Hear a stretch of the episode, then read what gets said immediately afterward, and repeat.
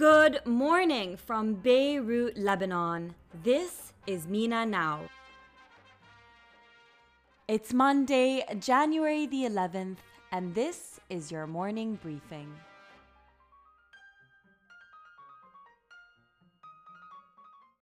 Starting with the latest political news in Lebanon, Parliament Speaker Nabih Berri on Friday dismissed claims made by President Michel Aoun on the role of the Constitutional Court in Lebanon, reaffirming that only the Parliament has the power to interpret the Constitution. Now, on earlier on Friday, during a meeting with the head of the Constitutional Court and its members, said that the role of the Constitutional Court should not be limited to monitoring the constitutionality of laws, but to interpreting the Constitution itself in accordance with reforms presented in the Ta'if Accord. Touching on the economy and the Lebanese lira, Lebanon's central bank governor Riyad Salameh announced that Lebanon's central bank is ready to provide all the information necessary for the forensic audit required for the international community. The central bank governor also explained that the era of the fixed exchange rate system between the Lebanese pound and the American dollar is over, and that there will now be a floating exchange rate determined by the market. He also denied having used shell companies to manage his real estate abroad. Moving on to the COVID 19 pandemic and the country's health sector, a surge in the coronavirus cases is overwhelming hospitals across Lebanon, leading doctors to tell families to care for sick loved ones at home because there's no more space in the wards.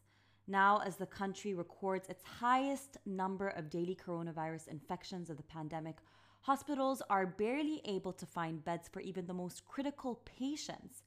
LBCI television, for its part, said that, quote, the Anti Coronavirus Committee will submit recommendations to the Ministerial Committee demanding the closure of the Rafiq Hariri International Airport, the borders, and most sectors for seven days. Al Markazia news agency meanwhile reported that the caretaker cabinet is inclined to take a decision to shut down the country from Wednesday until February the 1st. And finally, on the security front, Israeli military jets carried out several low flying flights over Beirut as reconnaissance drones also buzzed overhead on Sunday in what has become a daily occurrence. Now, Israel regularly violates Lebanon's airspace, often to carry out strikes in neighboring Syria. On Christmas Eve, for example, Israeli jets flew low late into the night, terrorizing Beirut residents who are no strangers to such flights. The frequency of low flying warplanes over the capital has intensified in the last two weeks, making residents jittery as tensions run high in the region on the final days of President Donald Trump's administration.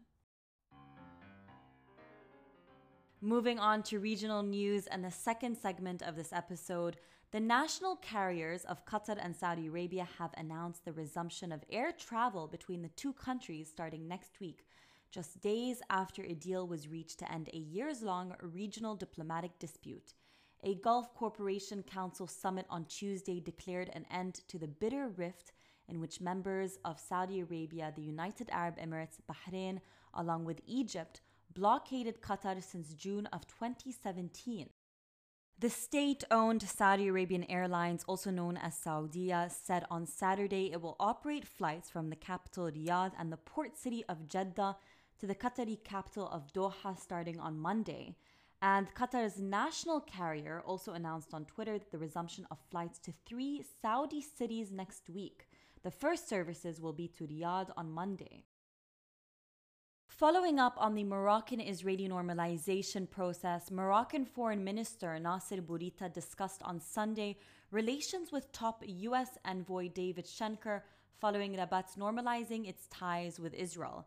Schenker, who is the Assistant Secretary of State for Near Eastern Affairs, said that the U.S. was committed to deepening the relationship with Morocco.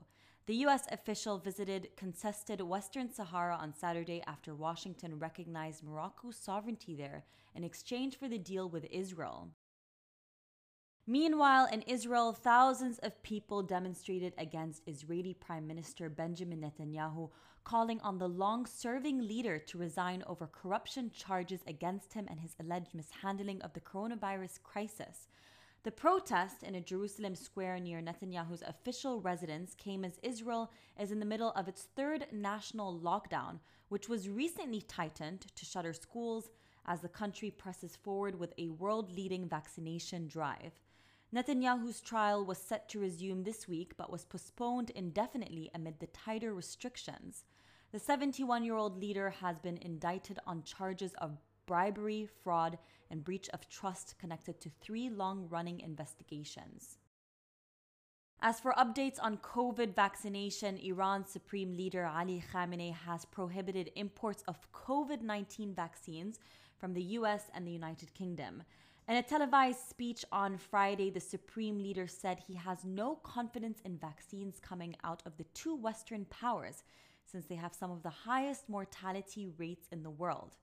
He quotes If the Americans had managed to manufacture a vaccine, this coronavirus fiasco wouldn't have happened in their own country, adding that the US is now registering a daily death toll of 4,000 people.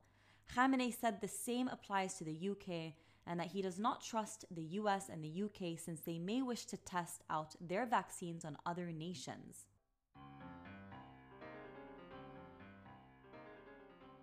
Having said this, we have now reached the end of Mina Now's podcast episode.